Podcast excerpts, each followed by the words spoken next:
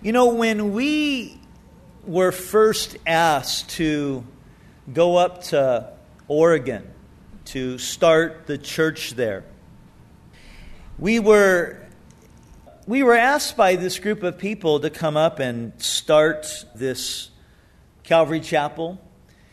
And it really consisted of about four families. But we went up to kind of do what Joshua did, and that was to spy out the land. And as we went up in the very first meeting that we met with these people out in the out back parts of a little tiny town called Silverton, Oregon. We were meeting this house on a farm.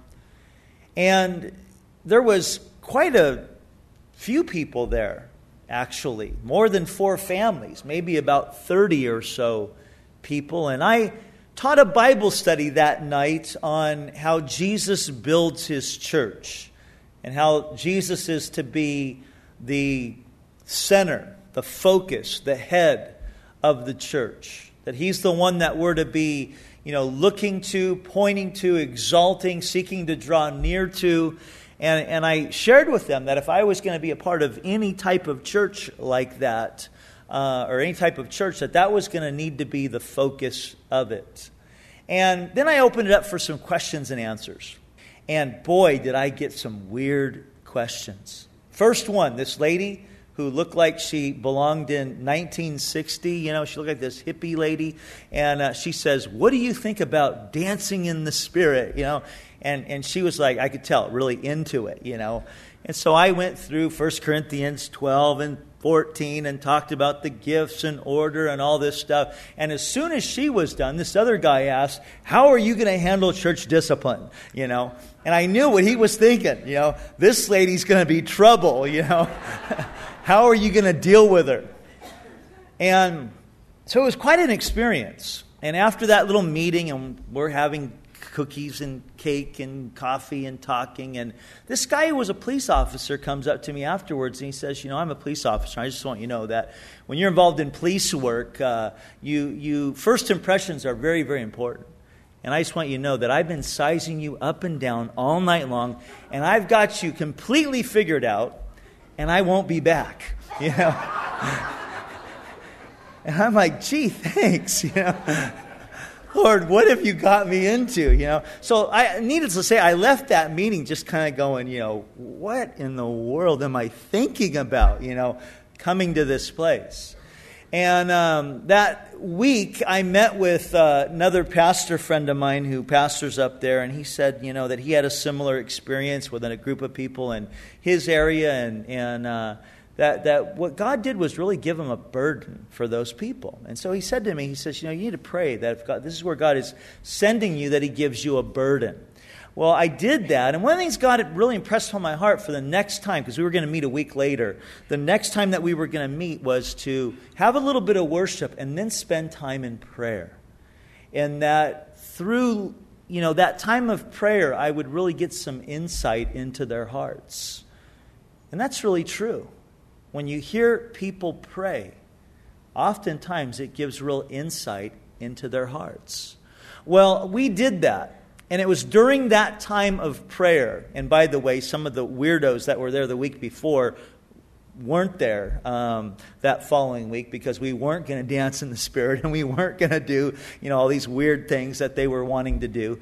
And uh, and so it was kind of down to this core group of people. And when i heard them pray and pour out their hearts for their city and pour out their, their hearts for really their little town and the, the kids in there and for this church that they so desire. It broke my heart. And right then and there, God gave me that burden for them. Well, in our passage tonight, we are going to see the, the prayers of a woman, a woman that we looked at last week, a woman by the name of Hannah. And just like with those people in Oregon, we get some real neat insights into who this lady was. You see, in chapter 1, we saw the prayer of a barren woman, Hannah. Remember, she was broken because she couldn't bear a son. And in that culture, if you couldn't bear a, a, a son or a child, they looked at you and considered you as being cursed by God. And so that was the way that people looked at her. That was the way that she viewed herself. And what made, made matters worse is that her husband, Elkanah, had another wife. Her name was Peninnah, And she was fruitful in childbearing. She had quite a few kids, and Peninnah made Hannah's life miserable because she was barren. She mocked her and teased her and tried to make her jealous because Hannah was Elkanah's favorite. And so Hannah wanted a child to bless her husband, but God had something greater in mind. God was looking for a prophet who would bless the nation. Well, things changed dramatically when Hannah finally prayed and said to the Lord, If you give me a son, I will give him back to you. And that's exactly what the Lord was looking for.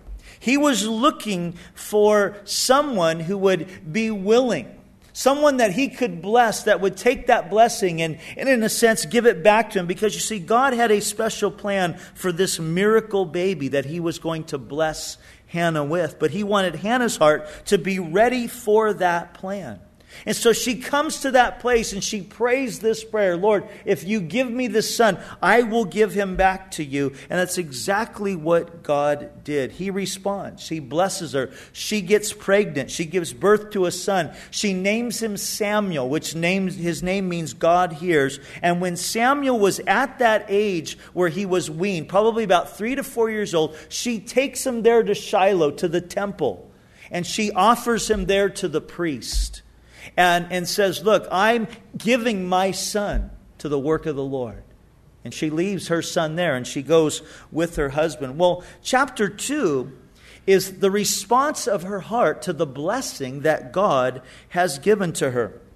It's no longer the prayer of a barren woman, but now it's the praise of a blessed woman a woman who has been blessed. And as we consider this prayer tonight, I want to consider what Hannah says here about the Lord. She gives us some awesome insights or descriptions of the Lord for us to consider. But I also want you to see that there's a aspect here to her prayer where she gets very, very real. Very, very real with the Lord and her feelings towards Peninnah. And I point this out because this is a prayer that is recorded here in the Bible. And as we read it, you know, we might read it and go, gosh, that's kind of harsh. But God records this for us to study. And I think one of the things that this points out to us is how much God desires that we would be real with Him. How much God desires it when, when we come before Him that we're not just, you know, playing, praying prayers of rote or we're not just, you know, going through a routine, but that we really truly are expressing our hearts and that we are being real with God. And we see that here in Hannah's prayer. So let's begin. Verse 1 it says, And Hannah prayed and she said, My heart rejoices in the Lord, my horn is exalted in the Lord. I smile at my enemies because I rejoice in your salvation. Now I love this. Notice she says, my heart rejoices in the Lord. Not my heart rejoices in my son. Not, you know, my heart rejoices in this beautiful baby that God has given to me. But no, my heart rejoices in the Lord my God. Notice here, she begins this prayer, and it's not a prayer where she's asking God or talking to God and trying to talk him out of this arrangement. God, do you really need my son? Do you really need a prophet? Yeah, I know I said that I would give him to you, but he's so cute and I love him so much. That's not what she's doing here. She's taken her son. I mean, think about this. Her three or four year old son, she's taken him to this priest who we saw in chapter one when he saw her praying. You know, he thought she was drunk there in the temple. And she's giving her son to this man to care for and to raise up and to train up in the things of the Lord. No, she says, I rejoice in the Lord my God. She's rejoicing in the very one who, in essence, was taking her son from her. Why was she doing that? Because, listen, Hannah was a woman of vision. She was a woman who saw the big picture. She was a woman who had that eternal perspective. She was a woman who was able to see things from God's point of view, that God had a plan for this son of hers. And so she gladly gave her son to the Lord. And she rejoiced in the Lord because she saw that full scope that God is good and God is faithful and He is true, and His will and way is always best. And he had this plan for her son.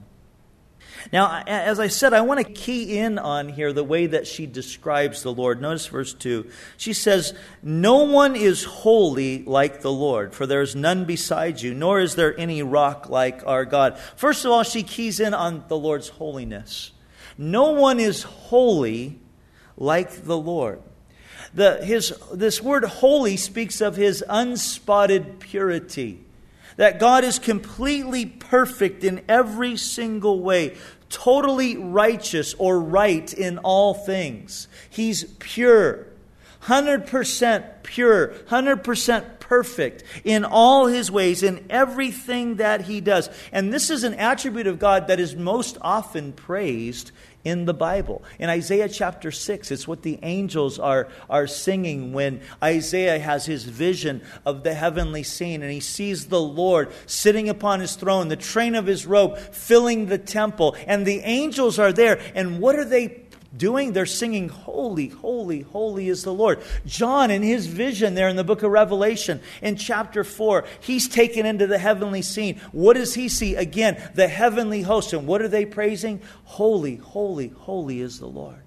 They're keying in on this aspect of God, his holiness that he is right and true and perfect and pure in all of his ways. And so, first of all, she magnifies his holiness, and next she mentions his incredible stability. She says, There is, there is no rock, or nor is there any rock like our God.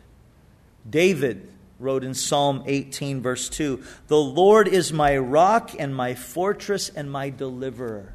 Speaking there of, of the stability of a life built upon the rock.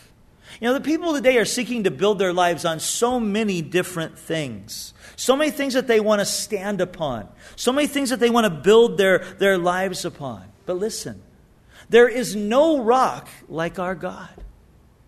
There is no stable foundation like our God. Any other foundation, Jesus said, than that which is built upon Him and His Word and what the Word says about who He is, is like shifting sand.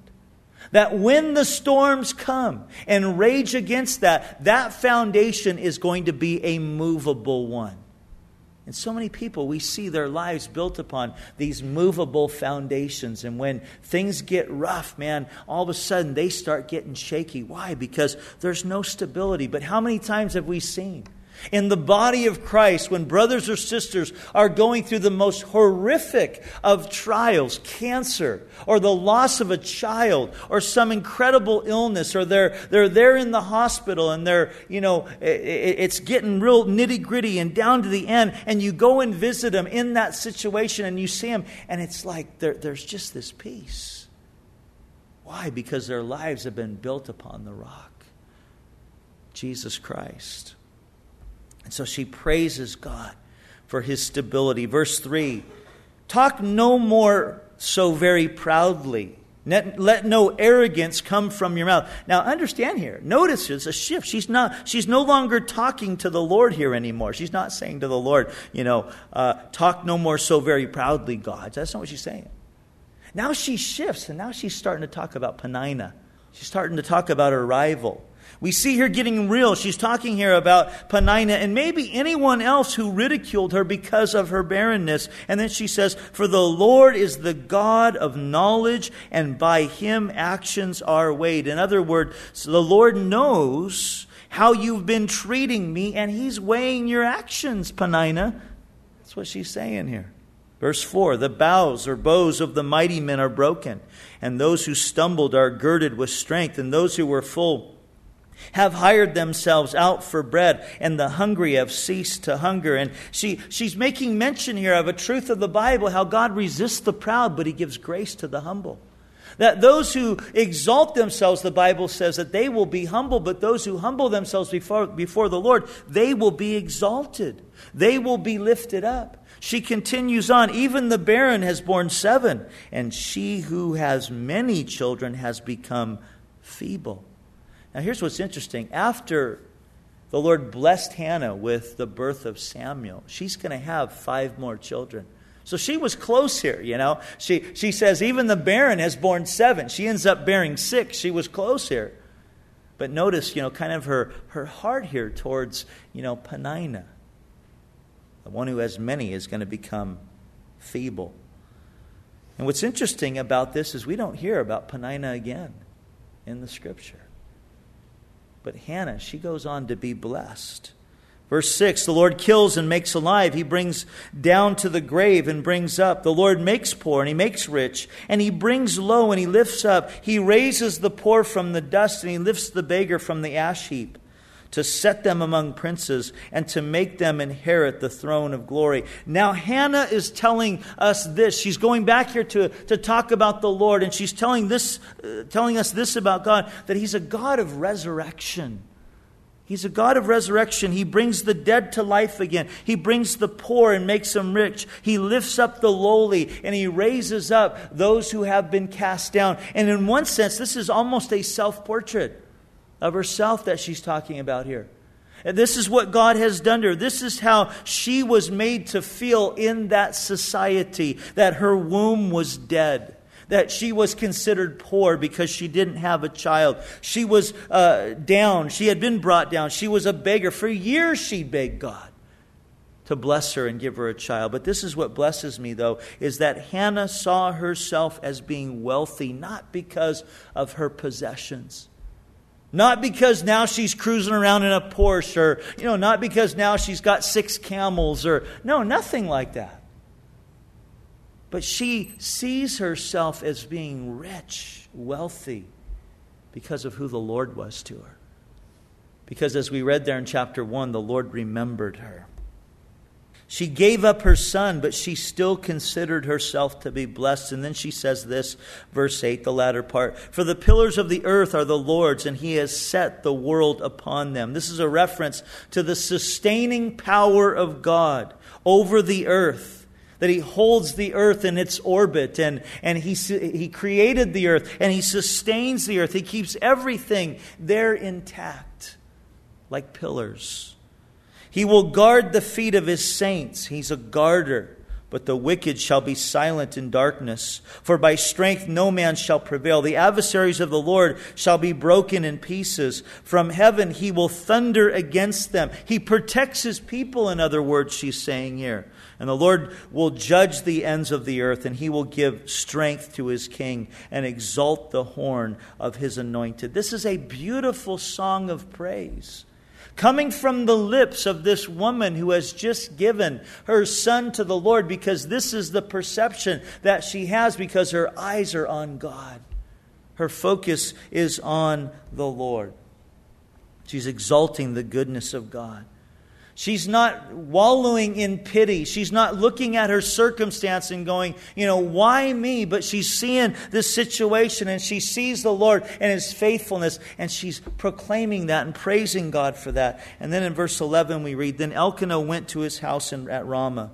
But the child, and I want you to underline this phrase, we're going to come back to it, ministered to the Lord before Eli the priest.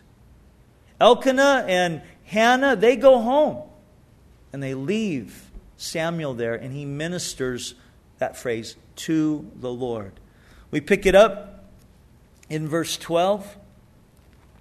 Now the sons of Eli were corrupt, and they did not know the Lord, and the priest's custom with the people was that when any man offered a sacrifice, the priest's servants would come with a three pronged flesh hook in his hand while the meat was boiling.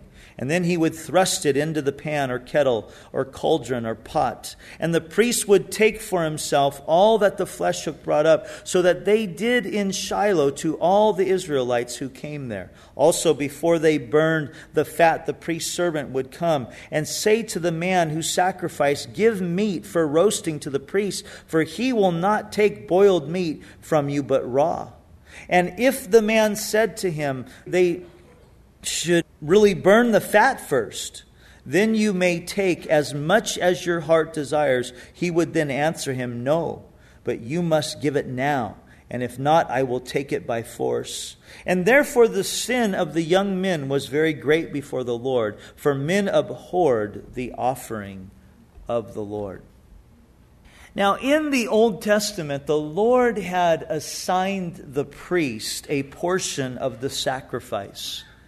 It was the way that the Lord allowed for the priests to provide for themselves and their family. But here's what the sons of Eli were doing they were taking of the best portion of the meat, the portion that really was meant to go to the Lord.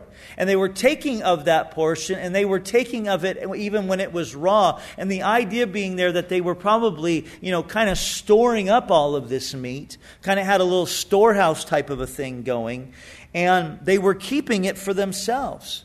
And they were even doing so to the point that if people were unwilling to give in to their request, that they were going to take it from them by force. And the sad result of their actions is seen in verse 17 when it says that they caused the people to abhor the sacrifice of the Lord. In other words, their actions made it so that people didn't even want to, to go and sacrifice because it was such an unpleasant experience as they would come and meet with these guys. You know, there are some pastors today who possess a wealth of information that, the, that they're able to bless and give out to the body of Christ that helps us grow. But unfortunately, there are also those in ministry today who are only interested in possessing wealth. They're only interested in making themselves fatter, if you would. And they use their position to get rich.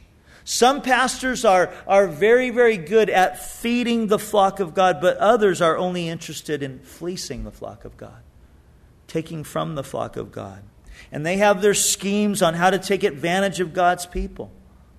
Now, the Bible makes it clear that a workman or a minister is worthy of his hire. Or, in other words, that a, a minister of the gospel can be compensated for his work and for his ministry. But it's sad today because of the abuse of some people who call themselves, quote unquote, ministers of the gospel, who use that position to make themselves rich and they wear their fancy suits and drive their fancy cars and live in their you know enormous multi-million dollar houses and that type of thing that what's happened is it's really caused many many in the world today to abhor the church to abhor the ministry. You tell them you're a pastor and, and, and it's like you know right away they're, they're thinking okay what do you want? And it's sad that that's the reaction of so many today because of people like that. People like these two sons of Eli, Hophni and Phinehas. And it's sad, and I think that that's one of the reasons why you know, we never really make giving a real issue here. Not because it's not important, the Bible talks about it an awful lot, but because of, of the, the abuses that we don't ever, ever want to be put into that, that category. And so when it comes to that time in the service, it's simply, hey, the ushers are going to come forward. And that's all that we say. And you know, maybe that's we, we've gone to the other extreme because the Bible does talk a lot about that. But you know, it's because of, of that type of abuse in the church today that that you know it makes it makes it something that that you can feel uncomfortable about. Well, we see here as we go on in the story how this is such a, a serious thing to God, the, the stumbling of his people. Let's pick it up in verse 18. It says, But Samuel ministered before the Lord, even as a child wearing a linen, linen ephod. And moreover, his mother used to make him a little robe and bring it to him year by year when she came up with her husband to offer the yearly sacrifice. And Eli would bless Elkanah and his wife and say, The Lord give you descendants from this woman for the loan that was given to the Lord. And then they would go to their own home. And the Lord visited Hannah, and so that she conceived, and she bore three sons and two daughters. And meanwhile, the child Samuel grew before the Lord. Now, here we see this incredible contrast. Eli's sons are ripping off the people, causing them to abhor worship and abhor sacrifice, but Samuel is ministering to the Lord and before the Lord. Notice there again, underline or circle that phrase. We saw there in verse 11, he ministered to the Lord. We see here in verse 18, he ministered before the Lord. And because of that, his family here is being blessed. Hannah has five more children. She gave God one, and God gives her back five. And Samuel is growing before the Lord as a young man of God. He's growing, he's maturing. But notice what we read there in verse 22. Now, Eli was very old and he heard everything his sons did to all of Israel, and how they lay with the women who assembled at the door of the tabernacle of meeting. Now, here we see a principle that is found in the scriptures that is true of humanity. And it's this that sin and compromise always lead to more sin and compromise. First of all, we see these boys ripping people off. They're taking the best portion of the meat, that which belonged to the Lord. And now they're taking of their women the, the women that belonged to, to other men, women who were the, the wives of other husbands. And these guys are going even deeper into their sin. They're using their place of position to take advantage of God's people. And know this sin is always progressive. It's always progressive. You know, the occasional pot smoker doesn't stay that way very long. You know, he goes from occasionally lighting up to, you know, once a week, and then it's once a day, and then it, you know, he's moving on to using harder drugs. And, and, and it's just something built into, you know, in a sense, our fleshly, sinful human nature. Sin is progressive. It gets darker and darker by the month, and darker and darker by the year. It gets more progressive. Well, when Eli hears of the sins of his sons, he confronts them. Verse 23. Notice what he says here. So he said to them, Why do you do such things? For I hear of your evil dealings from all the people. No, my sons, for it is not a good report that I hear. You make the Lord's people transgress. And if one man sins against another, God will judge him. But if a man sins against the Lord, who will intercede for him? Catch that last phrase. Especially those of you who aspire to be in the ministry, serving the Lord, understand, is a great blessing. It's a great thing to be called by the Lord to serve Him, especially in a full time type of capacity. But understand this with that comes a great amount of accountability. With that comes a higher accountability. Notice what he says there in verse 25. If a man sins against another, God will judge him. But if a man sins against the Lord, that's what they were doing. They were abusing their office, they were abusing their position. They were causing the people of God to be ripped off. They were causing the people of God to stumble. They were causing the people of God to sin. And God says, if a man does that, who will intercede for him? The Bible tells us that to whom much is given, much is required. And basically, what the Lord lays out over and over again in the scriptures is that there is a greater accountability for those who are in ministry because your actions can cause others to stumble. Your actions can cause others to become shipwrecked in their faith. Your actions can cause people to if your actions are wrong in that place of, of ministry. It can cause people to not want to have anything to do with God because they look at you and they associate you with the Lord. And so God warns us who would be in that position of ministry, be in that position of standing before people, representing the Lord being a home group leader, being a worship leader, being a Sunday school teacher, you know, to a group of kids in a Sunday school classroom. God warns us about stumbling our brothers and sisters. In fact, in James chapter 3, he says this, My brethren, let not many of you become teachers, knowing that we shall receive a stricter judgment. Now, that's a sobering reality That's something that should cause all of us here who are involved in some type of ministry to realize hey, my actions are going to affect a lot of people. And know this if you're involved in ministry, people watch you. They watch you. They watch you when you go out to eat, they watch what you order to drink. They watch you when you go to the movies. They watch you when you go to the video store. They're paying attention because you're an example to them. And so they're, they're, they're watching you, they're looking at you. There's a higher accountability because of that. So Eli confronts his sons, but unfortunately they don't listen. Notice it says, the end of verse 25, nevertheless, they did not heed the voice of their father because the Lord desired to kill them. Shows you how serious this was to God. Now, in verse 26, we're given another contrast. Notice it says, And the child Samuel grew in stature and in favor both with the Lord and men. Here, the sons of Eli are causing the people of God to be grieved. They aren't well liked. God's ready to kill them. But Samuel, on the other hand, is growing in favor with God and man. God is smiling at him. And so are the people. And his life is a blessing to the Lord and to those in Israel, those who are, are there. And that's the way that it should be.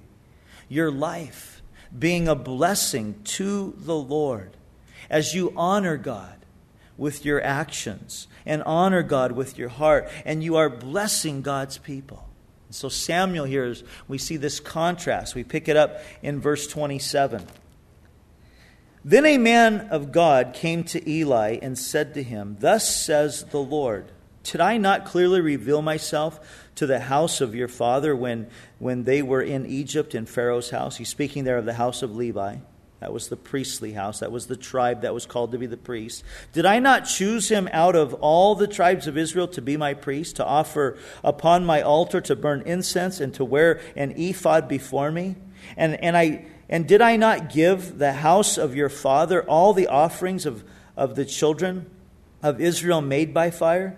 Why do you kick at my sacrifice and my offering, which I have commanded in my dwelling place, and honor your sons more than me, to make yourselves fat with the best of all the offerings of Israel, my people? Therefore, the Lord God of Israel says, I said indeed that your house and the house of your father would walk before me forever. But now the Lord says, Far be it from me, for those who honor me I will honor, and those who despise me shall be lightly esteemed. Now, listen closely. Eli did a good thing in rebuking his sons, but he should have done more.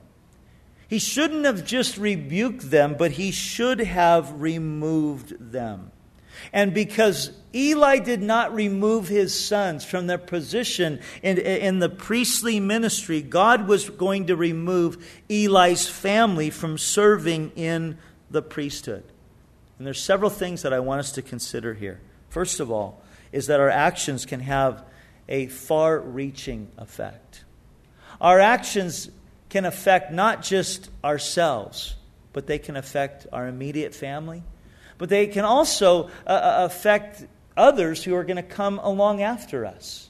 Our actions can have a huge effect on the people in our sphere of influence.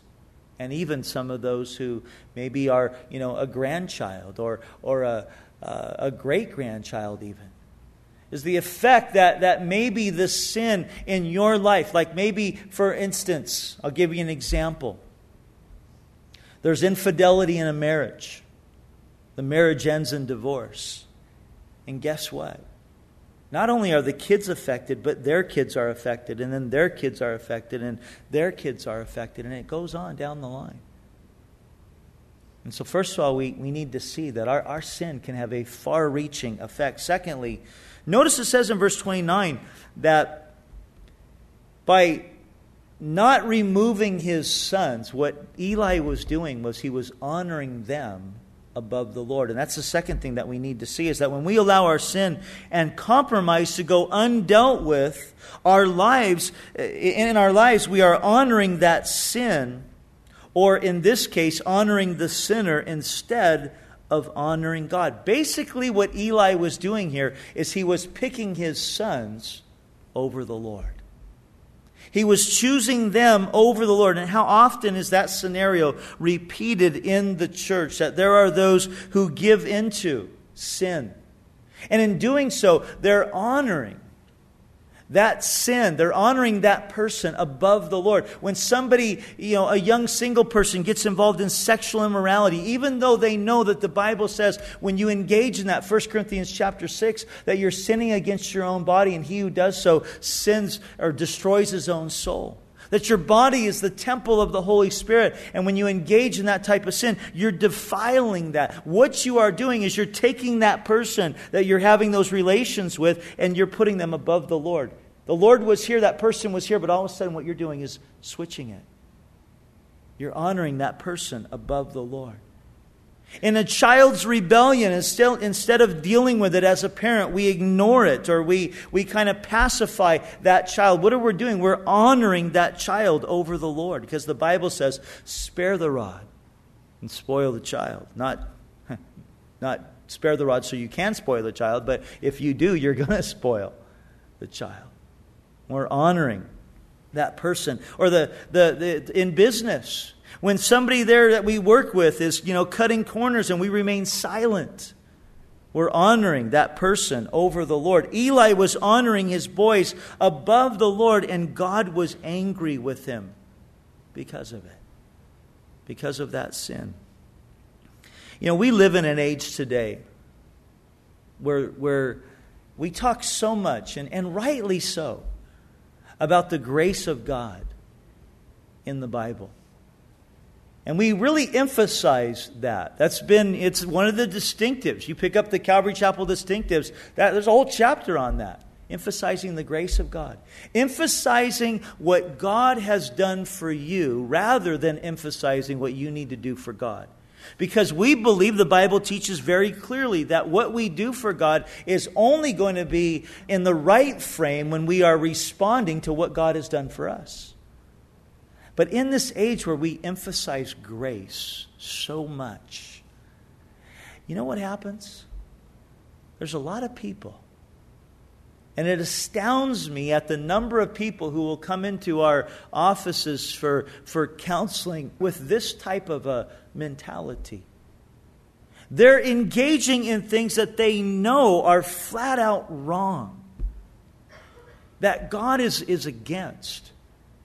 But there seems to be this attitude of, well, you know, He'll forgive me. He'll forgive me. He's gracious, He's forgiving. And we've lost sight a bit, I think, of that fear of God. And I'm not talking about, you know, hey, that God's got a stick, and if you step out of line, man, He's ready to just whack you, and He enjoys it, you know? He's just waiting for you to step out of line. No, that's not the fear of God. The fear of God, biblically speaking, is an utter dread in your heart of doing anything that would displease Him because you love Him so much. Because you realize how much that He has given and what He has done and, and, and, and what He's taken you out of. And, and there's that sense of, like, I don't want to displease the Lord. I want to walk in purity. And yes, we stumble and we fall. And I'm not talking about that. I'm talking about, about people that come in and go, you know what? I've been involved in this. I know it's wrong, but you know what? I kind of don't care. And I just, you know, God's going to forgive me. And we've been seeing that kind of, you know, attitude a lot. And it's alarming. People honoring sin above the Lord. Well, notice verse 30. The Lord says there, makes it real simple. He says, Look, if you honor me, I will honor you. But if you despise me, well, then that's another story. Jesus gave this indictment against the religious leaders of his day. He said, These people honor me with their lips, but their heart is far from me, and in vain they worship me, teaching as doctrines the commandments of men. Listen, it's easy to give lip service to God. It's easy to sit here in the pew and sing, I surrender all. But it's harder to live that out. And we need to watch, we need to consider, we need to be like David tonight and to search our hearts, to say, Lord, search me and know me. And see if there would be any wicked way in me and lead me in the way everlasting. Lord, search my heart tonight. Search me that, that I might see, that I might consider am, am I one who's just giving lip service to you? Singing the song, saying the right things, but my actions are not matching up with what I'm saying. Verse 31 Behold, the days are coming that I will cut off your arm and the arm of that of your father's house, so that there will not be an old man in your house. And you will see an enemy in my dwelling place, despite all the good which God does for Israel. And there shall not be an old man in your house forever. But any of your men, whom I do not cut off from my altar, shall consume your eyes and grieve your heart. And all the descendants of your house shall die in the flower of their age and young in their young age. And now this shall be a sign to you that will come upon your two sons, on Hophni and Phinehas. In one day they shall die, both of them. And then I will raise up for myself a faithful priest who shall do according to what is in my heart and in my mind, and I will build him a sure house, and he shall walk before my anointed forever. And it shall come to pass that everyone who is left in your house will come and bow down to him for a piece of silver and a morsel of bread, and say, Please put me in one of the priestly positions that I may eat a piece of bread. And so the Lord reveals here to Eli that he's going to remove his family from that priestly ministry. And that those you know who don't die in the flower of their youth are going to cause his heart to grieve because of the sin of his two sons and his inability to deal with it. You know god often does that in the in the scriptures and in history. He takes those shepherds those leaders who are not honoring him and he removes them and he places them with those who will. For a, a, little case study on that in your free time, read Ezekiel chapter 34, where we see the Lord dealing with the priest in that way. I want to move into chapter 3 for a few minutes here, we read Now the boy Samuel ministered to the Lord before Eli. And the word of the Lord was rare in those days, and there was no widespread revelation. And it came to pass at that time, while Eli was lying down in his place, and when his eyes had begun to grow so dim that he could not see, and before the lamp of God went out in the tabernacle of the Lord where the ark of God was, and while Samuel was lying down, that the Lord called Samuel, and he answered and said, Here am I. Now, here we see God calling out to Samuel, even though Samuel doesn't really realize that it's God at first. Now, this passage gives us some really neat insight into hearing God's voice. Not audibly like Samuel's, you know, hearing it here, but that still small voice that God uses in, in, in just the, how he speaks to our heart today. And there's three things that, that I want you to note very quickly before we go here concerning when God or, or, how God speaks to us. Notice, first of all, when the Lord spoke to Samuel. In verse 1, it says that when Samuel was ministering to the Lord. Here we see it again. We saw it there in chapter 2, verse 11, that he ministered to the Lord. We saw it again in chapter, or verse 18 of chapter 2, that he ministered before the Lord. And then we see it here again in chapter 3, verse 1, that he's ministering to the Lord. Now listen up, listen close. What Samuel is doing here is so vitally important. If you want to be one who is hearing the voice of the Lord, you need to be one that makes it your practice to minister to the Lord. What do I mean by that? Well, ministering to the Lord is that time that we spend in worship and in prayer. That time that we spend in, in exalting Him and praising Him and, and then seeking His face. You see, there's a difference, and we need to understand this in the church today. There's a difference between ministering to the Lord and ministering for the Lord. They both have their place. Ministering for the Lord is the service that we do. It's, it's when we teach, it's when we share, it's when we witness, it's when we're involved in helps. That's ministry that we're doing for the Lord. But what needs to come first If we're going to be people of revelation, if we're going to be people of insight, if we're going to be people who are hearing that voice of the Lord, we need to be people who make it our practice to minister to the Lord. In Acts chapter 13, we read this of uh, the church in Antioch. Now, the church that was in Antioch, there were certain prophets and teachers. And notice it says, as they ministered to the Lord and fasted, the Holy Spirit said, Now separate to me Barnabas and Paul or Saul for the work that I have called them to. This is when we see really the launching of, of the, the missionary ministry of the early church. When did it happen? When these guys were ministering to the Lord, the Holy Spirit spoke. And he said, Look, set apart these guys for the work that I have for them. We need to make it our practice. God speaks to those who have first given themselves to ministering to Him. That's why Mary, Mary, the one who every time we see her in the scriptures, she's at the feet of Jesus. That's why Mary, there, and I think it's John chapter 12, we see her anointing Jesus for his burial. She has this insight into what's about to happen and where he's going, an insight that none of the other disciples saw. Why? Because Mary was one who regularly sat at the feet of Jesus. And so she had this revelation, she had this insight. So, first of all, notice when the Lord spoke to Samuel when he was ministering to the Lord. Secondly, notice where the Lord spoke to him, that it was in the temple. Now, the Bible declares that we are the temple of the Holy Spirit. In other words, God dwells in his people. He doesn't dwell in buildings, but he dwells in his people. And the Bible tells us that when two or more are gathered together in his name, that he is there in the midst of them. And so, as we gather here tonight in the name of the Lord, he's here in our midst. And oftentimes it's here in this place that God, He speaks to people. As we come together in this place, I have people come and tell me all the time after service Did my wife call you? Did my husband call you? How did you know? Or you know what you talked about today? That's ex- we were we were talking about on our way to church today. We were we were talking about this very thing. We had this question and you you answered it. God speaks when we gather in this place. God speaks when we gather in the home groups. When two or more are gathered there in, in, in the temple, his people gathering together, God speaks there in that place.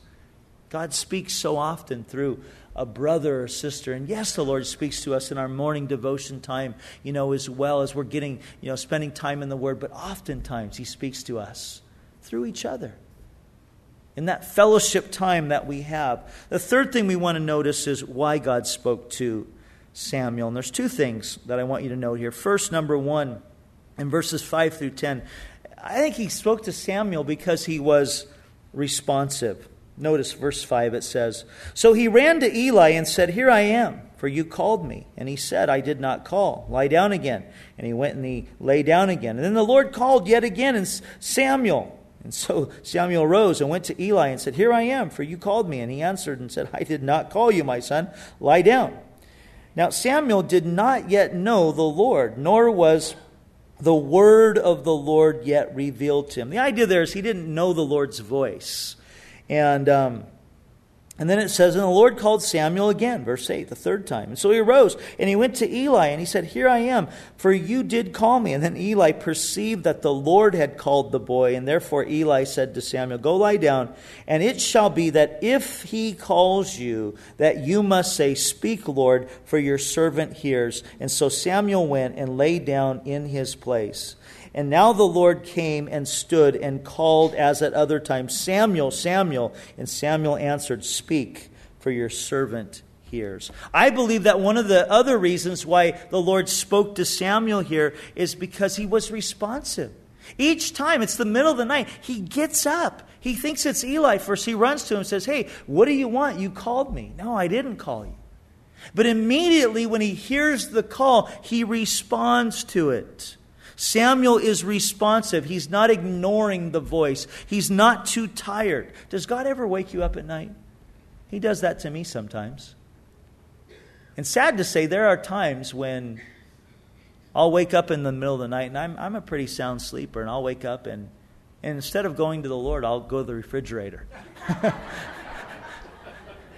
or I'll turn on the television, you know, and think, gosh, I can't sleep. You know, maybe I'll zone out for a little bit and that'll help. But I tell you, the times that I realized, hey, this is the Lord, it's been so rich. I take my Bible, I go sit down, and God begins to just speak to my heart. And I would encourage you. And if God wakes you up in the middle of the night, it, it's for a reason. And be responsive to that. God is looking for responsive hearts. And if God's voice has become faint to you, listen, listen close. It's possible that the reason is, is because you were not responsive the last time that He spoke. You're here looking for new direction, and God is still waiting for you to follow with what He told you last time. You want some new direction, you want some new insight, and He's like saying, Look, I already told you a month ago what I want you to do. I already told you a month ago what you need to take care of. And as soon as you deal with that, then I'll give you new revelation. So God speaks here. The first reason, because Samuel was responsive. Number two, God spoke to Samuel because of, I believe, his humble heart. Verse 11. Then the Lord said to Samuel, Behold, I will do something in Israel at which both ears of everyone who hears it will tingle.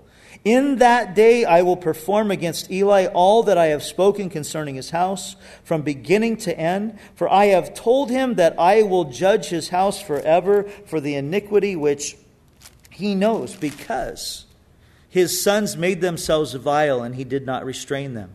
And therefore I have sworn to the house of Eli that the iniquity of Eli's house shall not be atoned for by sacrifice or offering and so Samuel lay down until morning and opened the doors of the house of the Lord, and Samuel was afraid to tell Eli the vision. Now, I want you to note this. When Samuel gets this heavy word of revelation concerning the future of the priesthood and Eli's family, when he gets this, he doesn't go barging into Eli's room and say, Boy, do I've got news for you.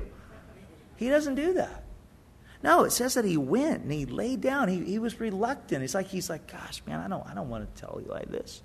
He didn't go get on the phone and, and call up, you know, five of his best friends and say, You wouldn't believe what God just told me, man. I've got the juicy stuff right now.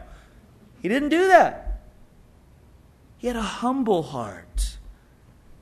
I don't believe the Lord ever shares this type of wisdom and revelation of this type of nature with those people who are eager to share it. Those people who want the inside scoop, you know, on everything. I think the Lord, He hates that kind of attitude. I know that I do. There was a lady who used to go to our church. She, their family moved away. They don't attend here, haven't for a long time, so don't try to figure out who I'm talking about. But she used to always do this.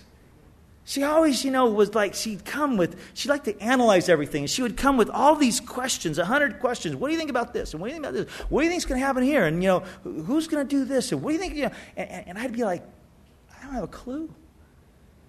And I hated that. And I would like avoid her like the plague, you know. It's like, oh no, here she comes, you know. And, and, and she just always wanted to know what's happening. And I don't think the Lord gives revelation or much revelation to people who are like that. But Samuel's heart blesses me. He just goes to bed. He's going to ponder this word from the Lord. He doesn't call his friends, he doesn't tell Eli. He's afraid to. But Eli's going to drag it out of him. And we'll close with this. Verse 16. Then Eli called Samuel and said, Samuel, my son. And he answered and said, Here I am. And he said, What is the word that the Lord spoke to you? Please do not hide it from me. God do so to you and more also if you hide anything from me of all the things that he said to you. Then Samuel told him everything, kind of scared him here, and hid nothing from him. And he said, Now here's Eli's response It is the Lord. Let him do what seems good to him.